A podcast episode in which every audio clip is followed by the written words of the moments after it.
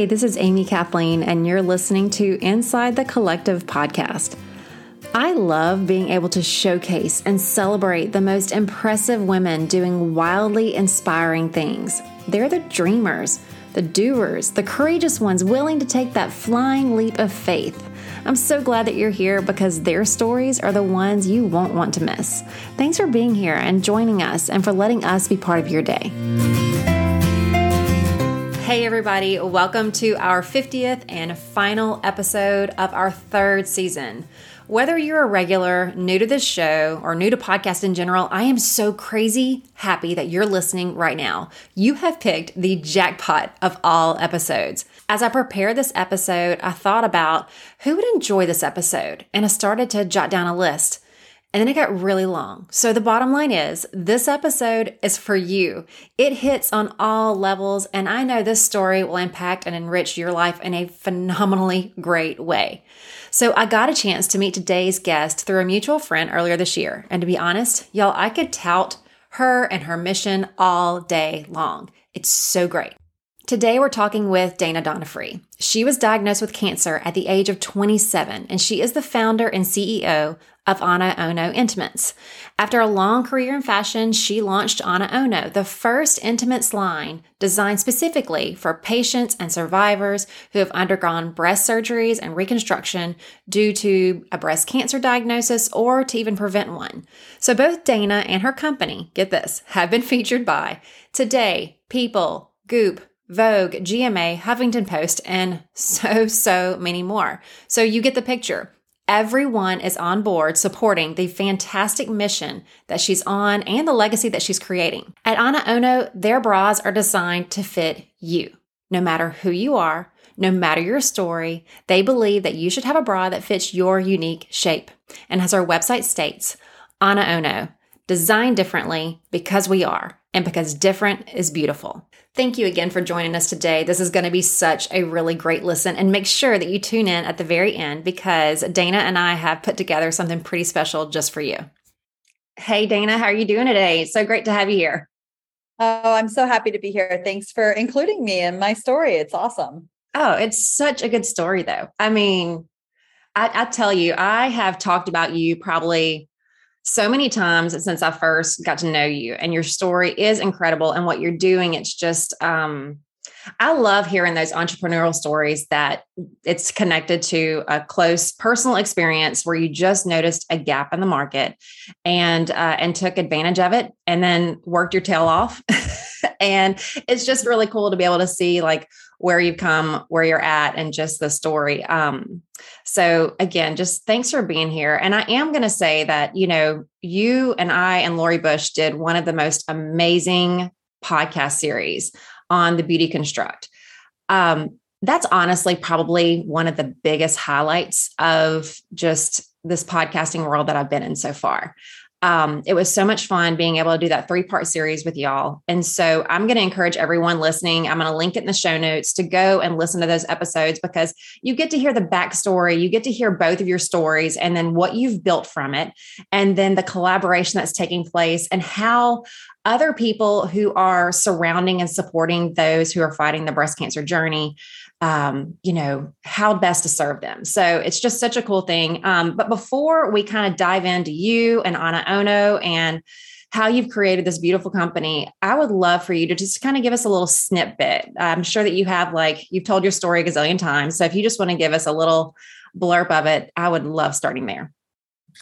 Well, you know, it's always funny, like, where do I start? But, you know, I guess in relation to this, I, uh, I'll start with how I, when I was 27 years old, I found a lump in my upper or my lower armpit, my upper breast, and it turned out to be breast cancer, which was vastly uh, unexpected. I uh, didn't have a huge family history, didn't have a lot of concerns around me, never really even realized or knew that 27 year olds got breast cancer.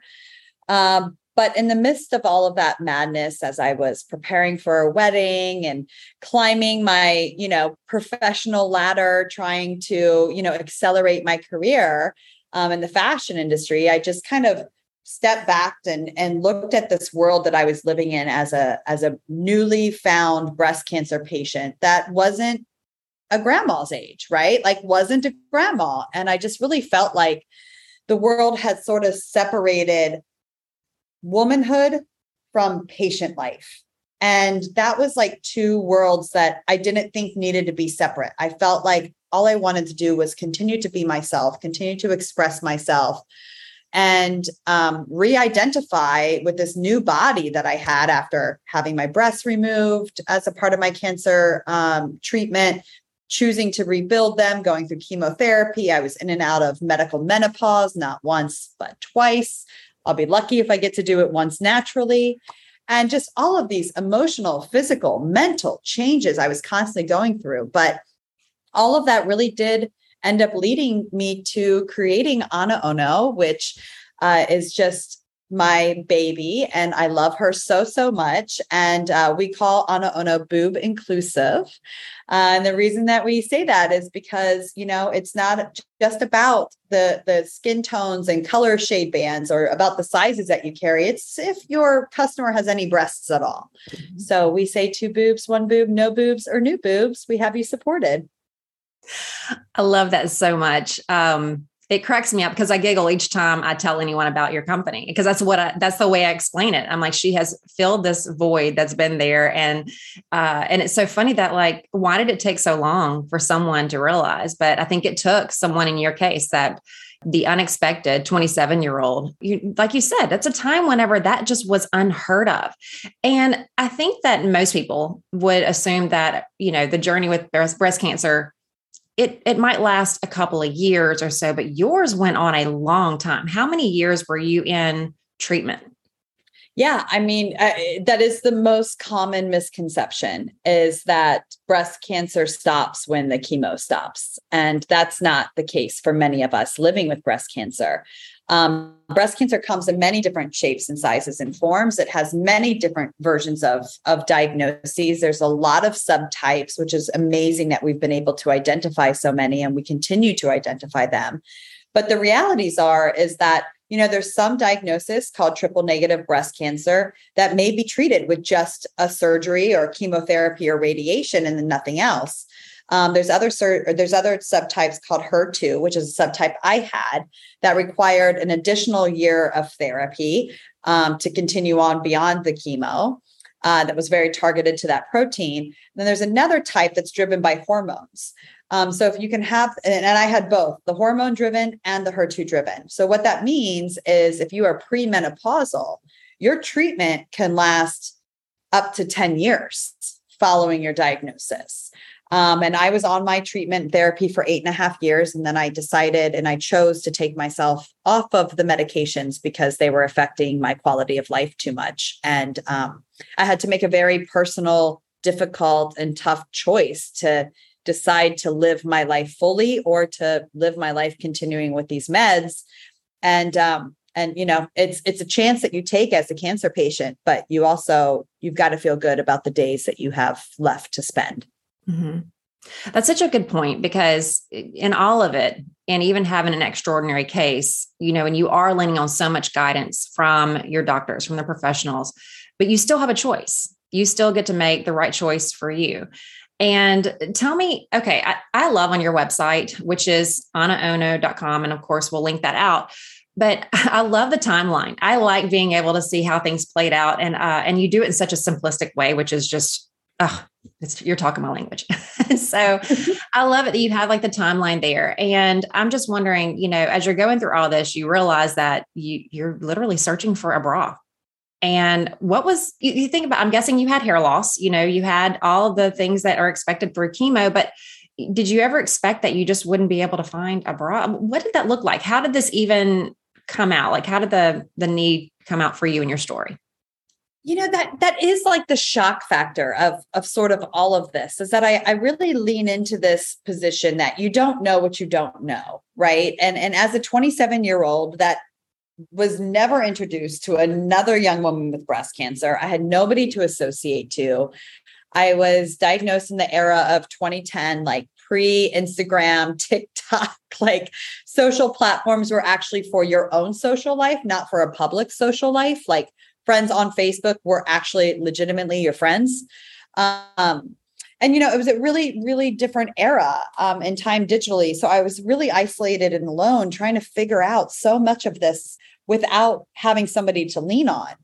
And yeah, there, there's things that a cancer patient can expect, even though you don't know what to expect. You can expect, like losing your hair during chemotherapy, um, like you know, going through radiation therapy and understanding that your skin might burn. You might not realize or recognize all of the side effects that all the medications give you, but when I opted for breast reconstruction after removing my breasts um, because of the way my cancer was reacting, I, I sort of just assumed this space was going to be like, okay, I had friends with boob jobs. And I was like, they seem fine. Like they're living happy lives. Like, what's going to be the big deal if I have implants? Uh, I couldn't have been so wrong, right? Like breast cancer is not a boob job. It is something completely different with the mastectomy and the surgery and the reconstruction, all of the additional surgeries you have to have throughout a lifetime. But I didn't really think that my body was going to change so dramatically. I mean, I kind of, there's a phase in breast reconstruction that they uh, say it's the expanding phase. And what happens is, is that after the breast tissue is removed as part of the mastectomy process, an expander is put underneath the skin to help re expand the muscles and the skin to accommodate the breast reconstruction that comes later on. So in 2010, we were using these things, these square expanders. So I would call them my SpongeBob square boobs. I called them my Lego tits.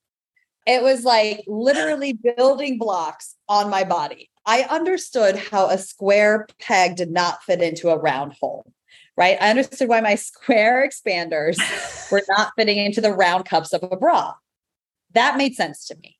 But what didn't make sense was after I got the implants. So now I went from round to round. It was now apples to oranges mm. because the implants, they don't move around like old breast tissue does. They're literally adhered and stuck to your chest. So, like the old like scoop, scoop and lift trick that like so many of our mothers taught us when we put on our first bras does not exist in our world. So it was like if the bra didn't fit, I couldn't wear underwires, I couldn't wear molded cups, I couldn't wear so much of what was in the traditional market. So all I was really left with was a sports bra. Well, after I'm wearing a sports bra every day, and as a 27 year old, I was not privileged enough to stay home and recover from my cancer. I was at work every single day. I was at work the day after my chemo appointments. It was just the way I had to live, or I wouldn't have been able to pay my bills. So I'm going in and out of my work meetings, in and out of, you know, the boardroom. And all I'm trying to do is like consciously hide these like hot pink and neon green and bright yellow sports bra straps like thinking like oh my god everybody's looking at me like i'm so lazy like i couldn't even change my clothes after the gym what am i doing at work like it's way too casual fast forward like after covid who cares but this right. is not how we were living back then so i was just you know, I, I, became very frumpy and like my clothes were like really big. And I was trying to just like mask and cover everything that was happening underneath. Um, there were even times I couldn't, you know, I almost didn't even look in the mirror for an entire year because I could not see that person and that thing that was looking back at me. So there's just like this, all of this aftermath, and it was just so, so, so connected. But I never really connected the dots until I literally woke up in the middle of the night with a hot flash. Not a joke, actual story. And it just like hit me like a lightning bolt. I was like, I've got to do something about my underwear. Like the reason why I feel bad about myself, the reason why I don't have any body confidence, the reason why I can't self identify right now is because I can't express myself because I'm being forced to dress and wear things that I would not normally or typically wear. And that's when it really dawned on me. I was like, I have to do better. I have to make a better bra. And here we are. wow. Okay. I have to ask you about your experience in the fashion industry. But first, I just want to acknowledge the fact that, you know, your story, when you were in it, incredibly hard, like so incredibly hard and lonely. I mean, you think about every emotional, I can't imagine what you went through but here on the end where you can look back and i just i, I do love your humor i love how you can take the story and what is really a you know hard and even painful story at times you just have a way of making it okay for everyone else to talk about.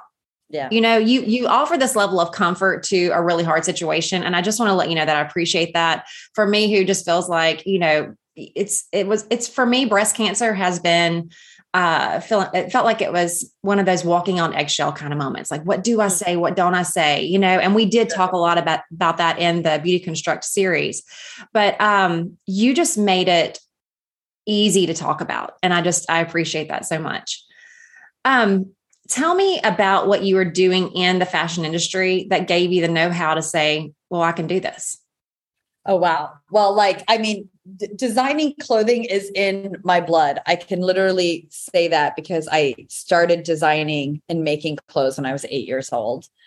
Um, it's been a passion of mine for a lifetime. Um, it did not come up overnight. I my I was taught how to sew by like a master seamstress, which was my grandmother um, my my mother also spent a lot of time sewing with me and, and teaching me how to cut the patterns and put the patterns together. And I just every weekend my my mom has binders upon binders why she won't throw these things away but she'll just keep them forever is like all of my looks you know they came in every color of the crayola you know colored pencil box i have like yellow dresses that come in green and purple and blue it's, it's very embarrassing but um and endearing. uh, yeah, sure. Maybe one day those will will resurface um, out in the world. But uh, I went to Savannah College of Art and Design, um, which was an incredible experience. And then from there, I, I uh, jetted myself into New York City, and I spent a huge part of my career um, in fashion in New York. I worked for a high fashion company where you know there's been looks on the red carpet and oscars and magazines and i traveled all around the world making clothing. It was really really special. I kind of say that's where i went to school. And um, and then I I was also a VP of product development for an accessories company where I was also traveling around the world making products, um, managing accounts for major massive retailers here in the U.S. and and I just you know I, I'm I'm so so so so lucky that my true honest passion as a human has turned into my job and my career. Mm-hmm. I'm even more lucky that I've been able to start a business because of that skill and that passion. And um, and it really is, I think, what sets Ana Ono apart in a lot of ways is that you know making product, um, especially clothing, especially lingerie, is outrageously difficult.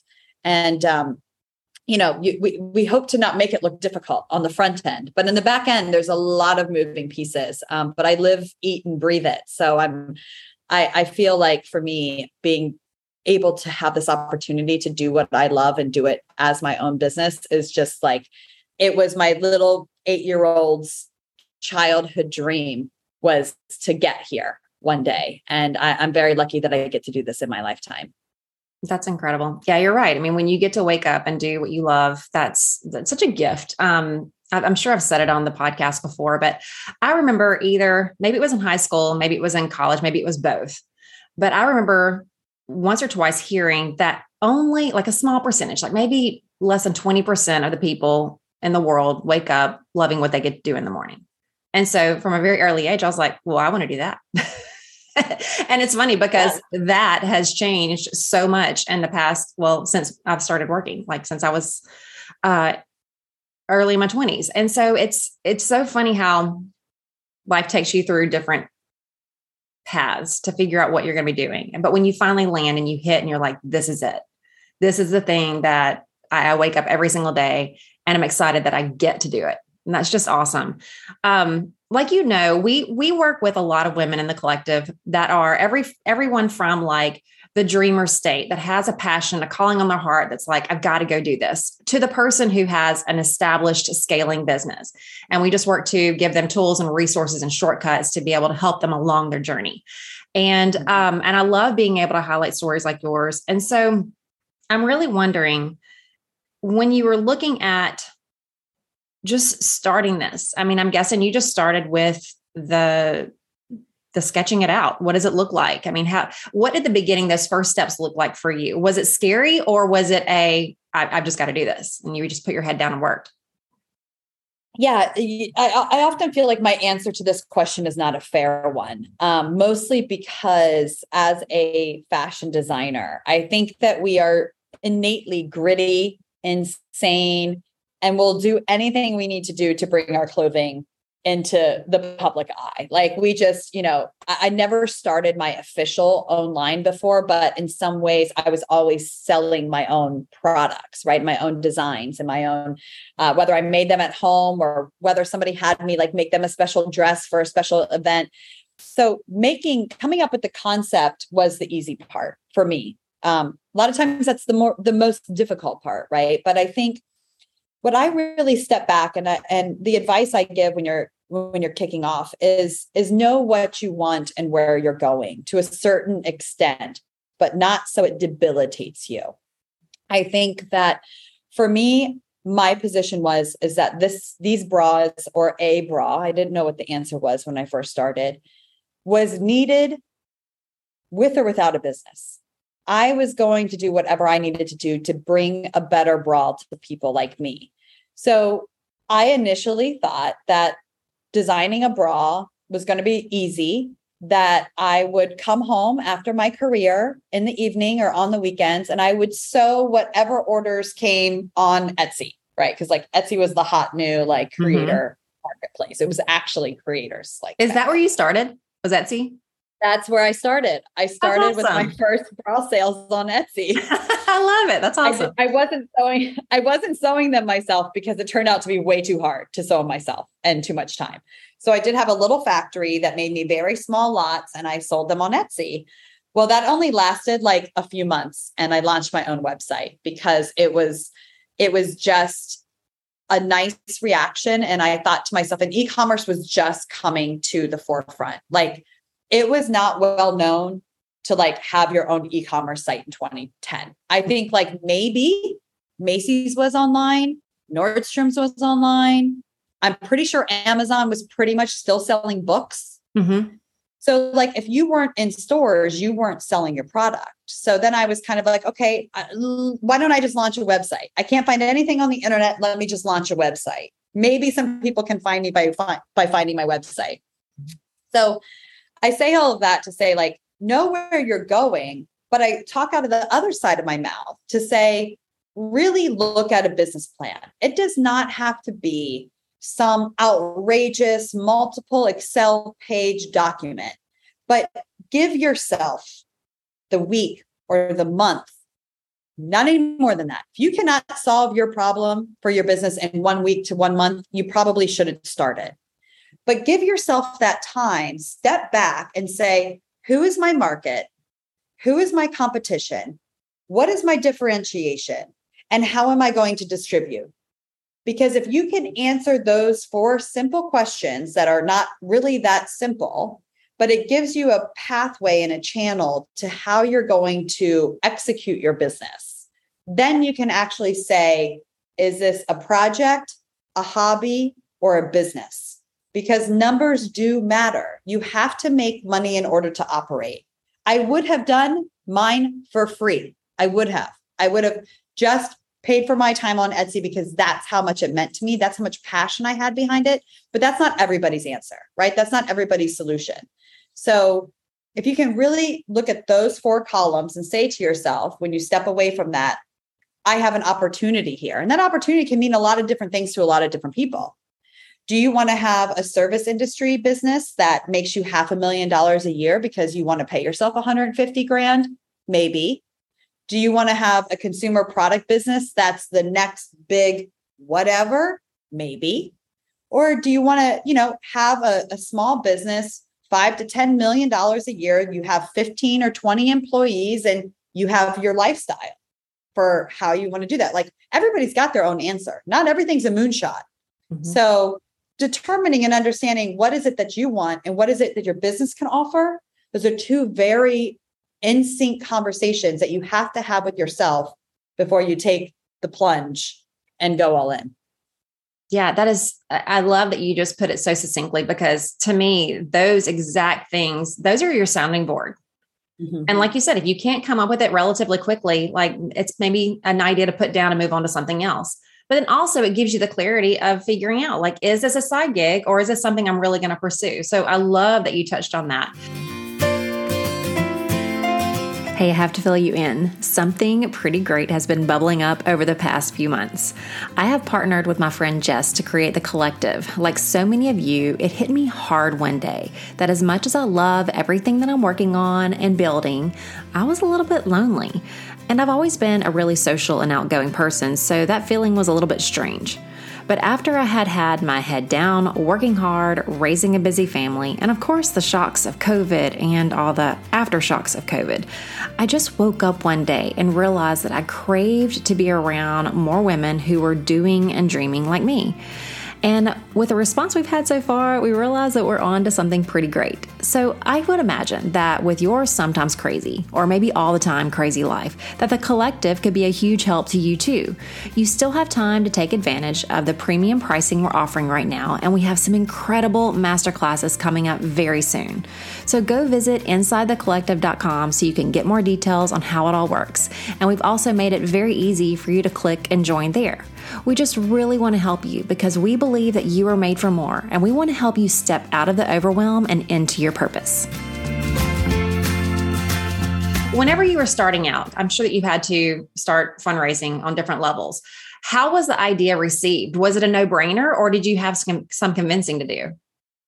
Oh my gosh, this like takes me back because this is like, so I created Ana Ono uh, at the beginning of 2011.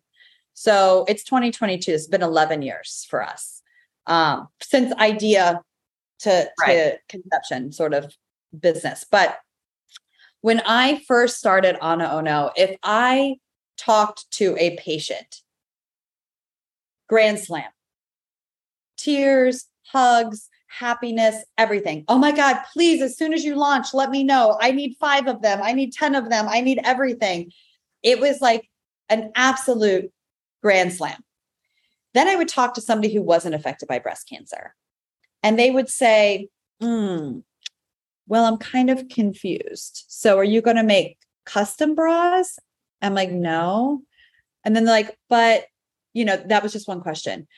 Are there enough people that want to wear bras after breast cancer? I'm confused. Yeah, there's many that want and need to wear bras after breast cancer. And then the the the the best one was um or one of my favorites was I don't know why a woman without breasts would want to wear a bra. And I was getting these questions constantly. And I thought what was really interesting about this was that we had a horrible misunderstanding as to what breast cancer was. Mm-hmm. We saw the happy, cheery, happy go lucky surviving typically older white women patients that were slathered in pink paraphernalia, tutus, feather boas, you know, hair bands, jumping and cheering up and down that like they've survived breast cancer. Mm-hmm. I, to this date, have like never had that emotion inside of me that has like made me happy that I had breast cancer. Like, not the right message. But the problem was is that we were masking politically and through marketing, the, the lens of a marketing channel, we were masking what we were gaslighting really all of what breast cancer patients actually go through. Because this disease is not just mental. This disease is incredibly physical. I mean, we have to remember that we are amputating an intimate part of our body off removing our breasts in order to save our lives. That is not an easy decision for anybody. It doesn't, that's not an easy decision, no matter how aggressive your breast cancer is. It's a very difficult decision to make because they're your breasts. And yes, can we live without them? Yes. But do we want to?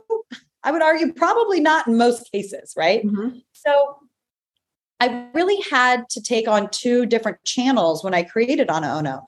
I had to support and develop a new product category for this customer because it literally didn't exist.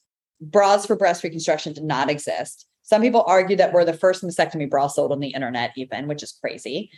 But then the second channel was informing and educating people about what breast cancer was. And, and I ended up realizing I have to tell a story and build a brand, but I also have to educate and inform. And that's a very heavy lift for a tiny, itsy bitsy small business, especially when you're starting. Right. Absolutely. I, you know, obviously there is that education factor. And you you're going through and you're just trying to people people who are clueless, you know, I would imagine like um, the the venture capitalist, whoever you were going to visit with that had those questions that just left me sitting here with my jaw dropped open that they would even ask those mm-hmm. questions mm-hmm. but i guess it happens but you know you realize like golly this is not just education it is breaking that marketing like mold Stigma. that's been set up. yeah. Yes. Mm-hmm. It's what everyone has been coached into believing what breast cancer is and being able to get real stories like yours. And I love that. I think that whenever you launched, you launched with stories. Is that right?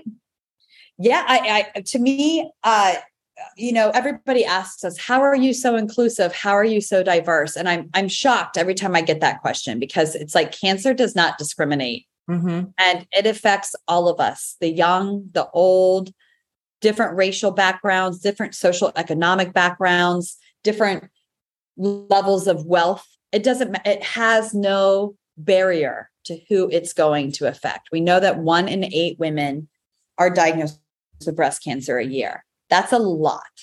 Mm-hmm. Um, and I think as I was breaking down this barrier, the biggest piece that really impacted me was when I was trying to find a bra I was being delivered all of this, like these online images of a mastectomy bra shot on a beautiful model that had incredibly gorgeous breasts with healthy cleavage.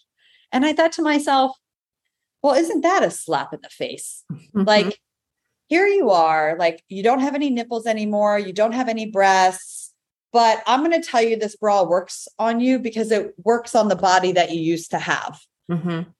I was so confused by this. I was just like, this is such a distraction. And like, who's ever making these bras are so outrageously out of touch to who they serve.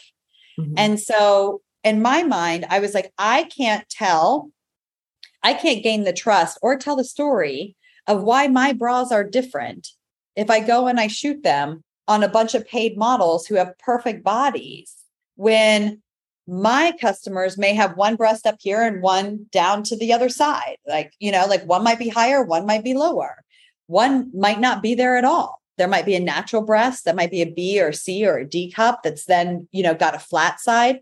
Maybe that person wants to wear a breast form, maybe they don't. Like, why are we not just accepting our bodies mm-hmm. and our new chests and the way that they have come back to us and being allowed to appreciate it.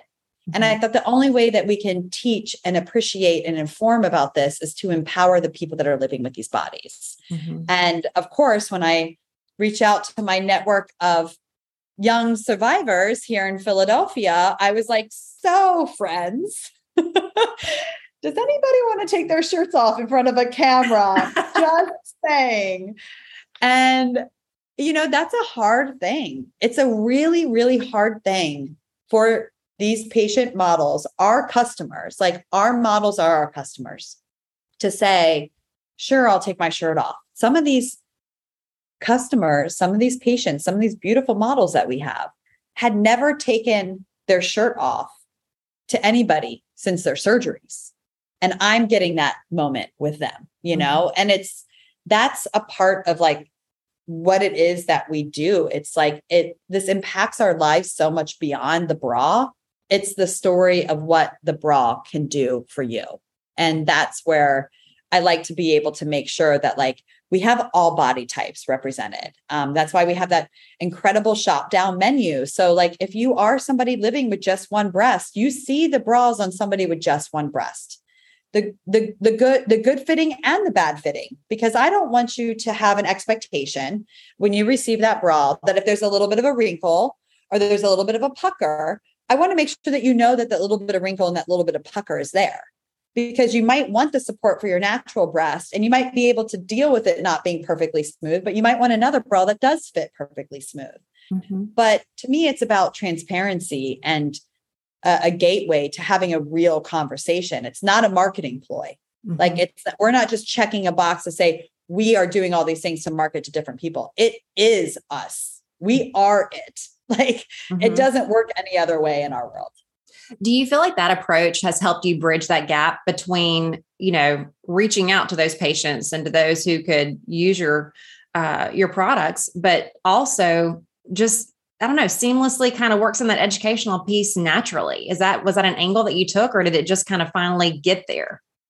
Well, I felt like if you see it, you can understand it. When you don't see it, you can't understand it.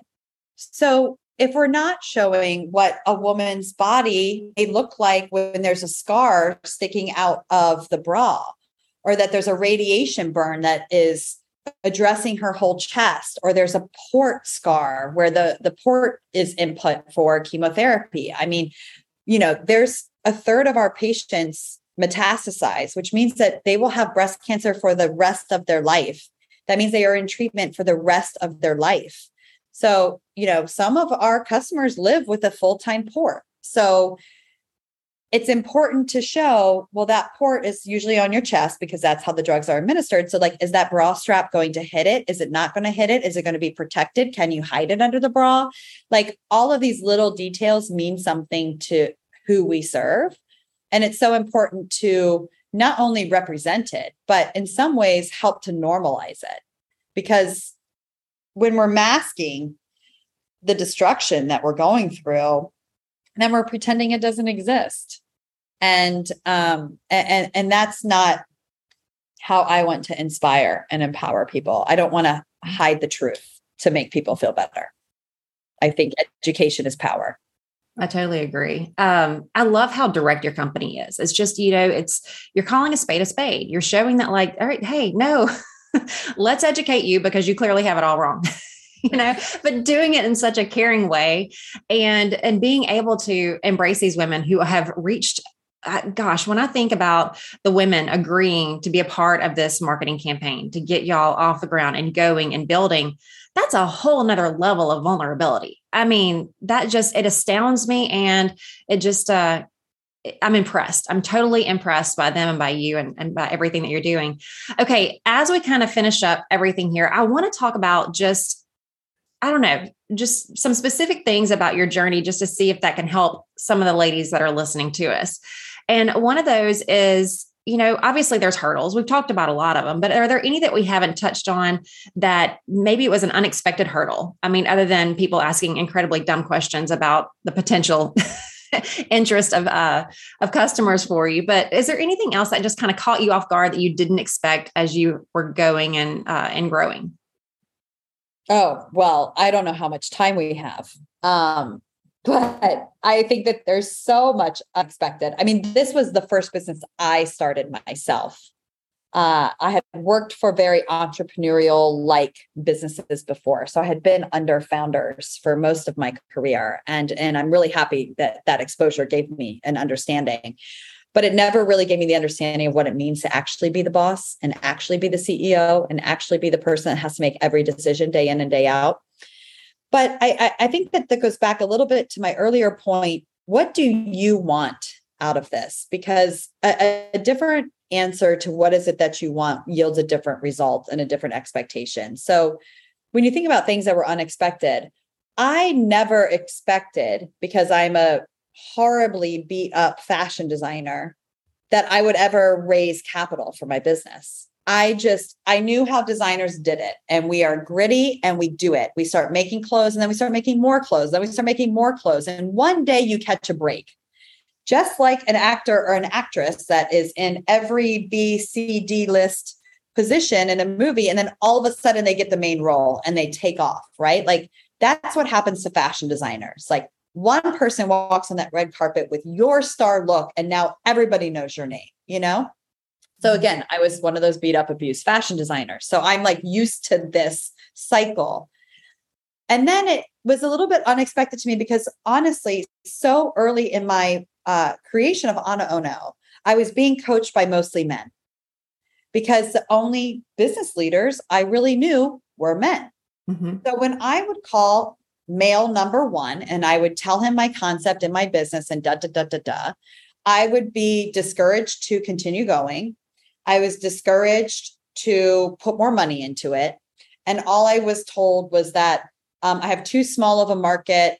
And if I want a lifestyle business, it sounds like it would be okay, but it's probably going to be a hobby.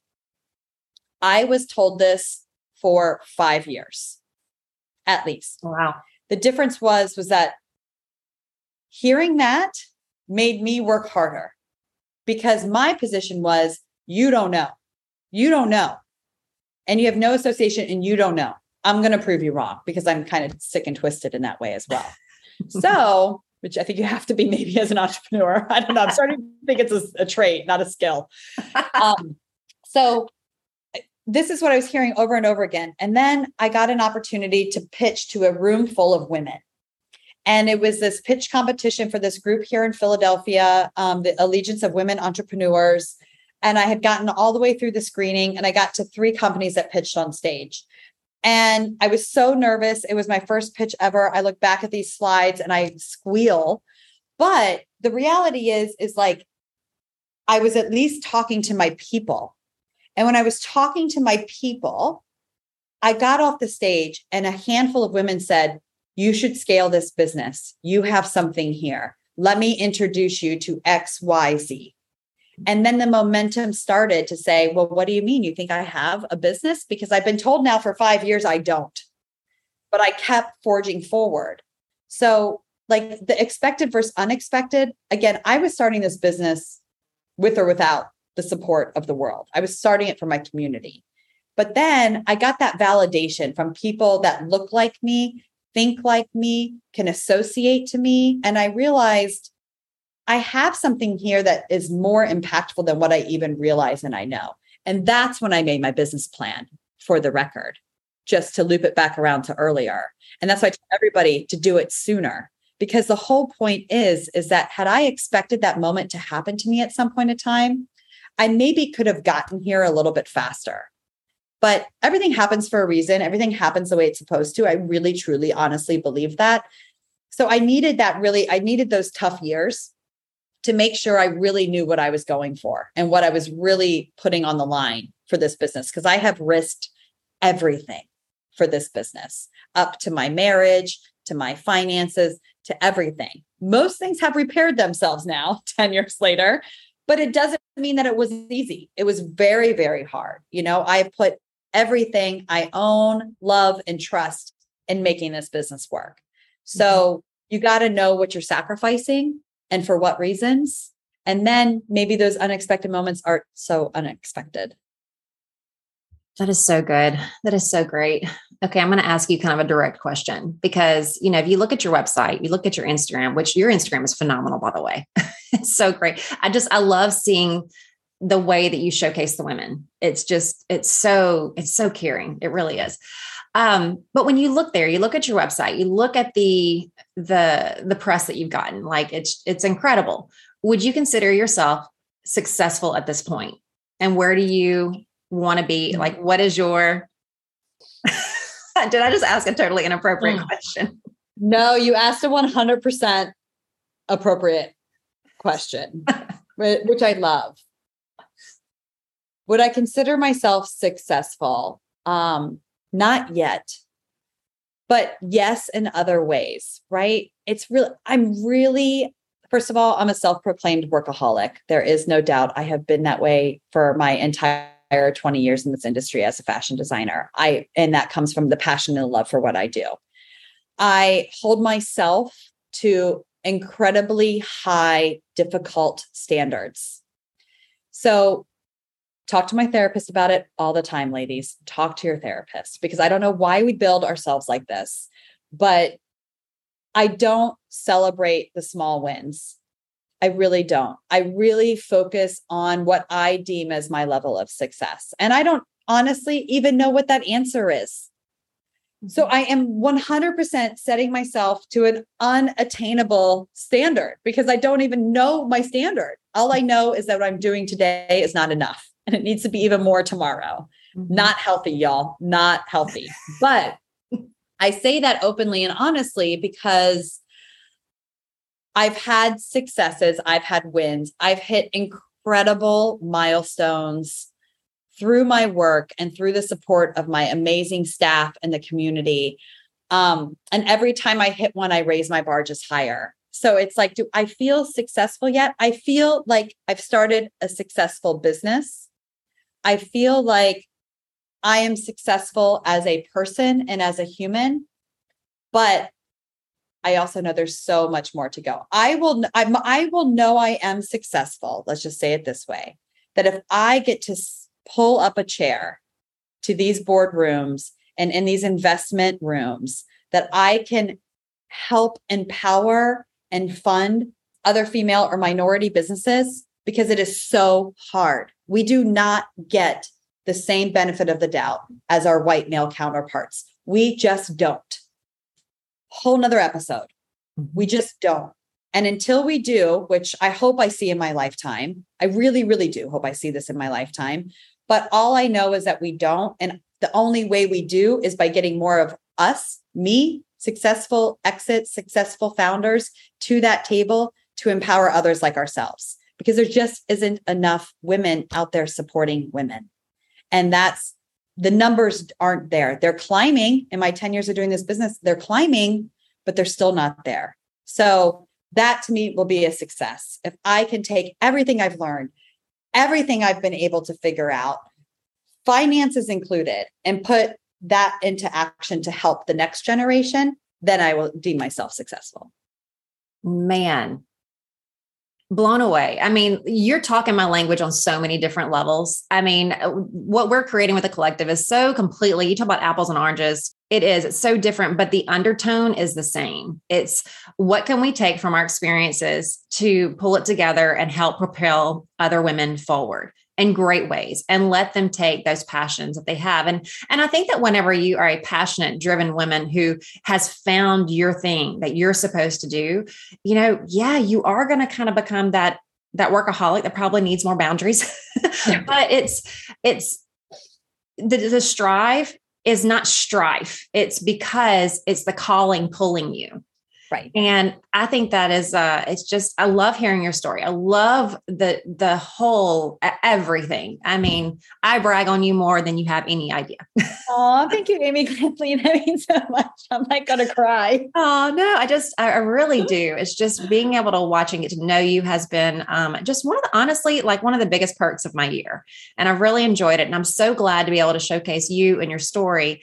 And gosh, I mean, I'm, we're we're figuring out new and different ways to kind of pull different people into the collective to be able to have more intimate conversations, kind of like what you're talking about. You know, uh, let's talk about the the struggles that are there for women and for minority businesses because it is it is another conversation. And maybe hopefully in the months to come there'll be an opportunity to maybe have you come and talk to our collective membership and and let them get a little sneak peek into that and how to navigate it. You know who's to say that you have to wait until you get to a certain point of your level experience? Like right now you have so much wisdom to share. Mm-hmm. and and i'm so glad you've shared so much of it here but um yeah we will totally be your guinea pig if you want to share more listen always i feel like if if i don't share then this knowledge and power is lost with me you know i think women feel too competitive with each other that we we don't open up and it's really honestly it's what holds us back can you mm-hmm. imagine like sitting at a table with two of your colleagues two female colleagues and saying how much do you get paid a year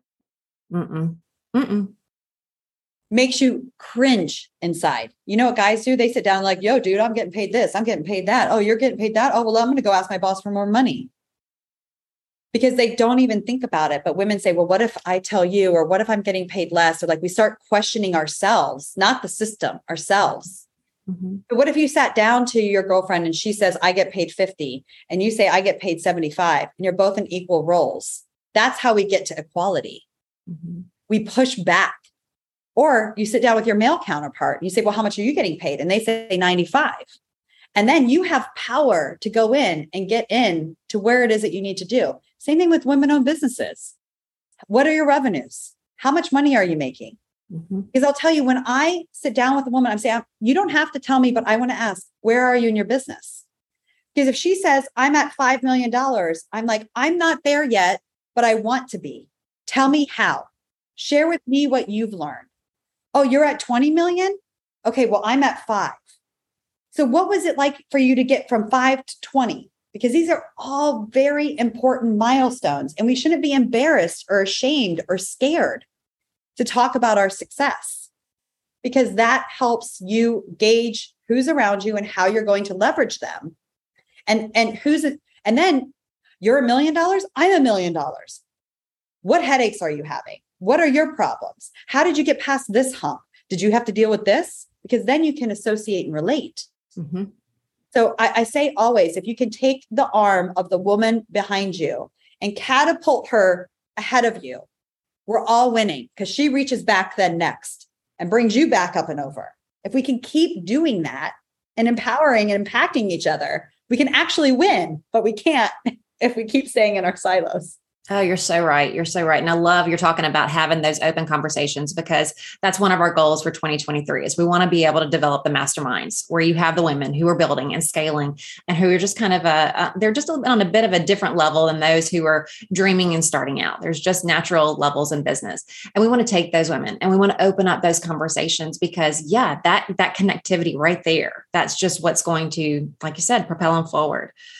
And I'll give you one more perfect example before we wrap up because I'm actually in several like entrepreneurial groups with massive major corporations in the United States.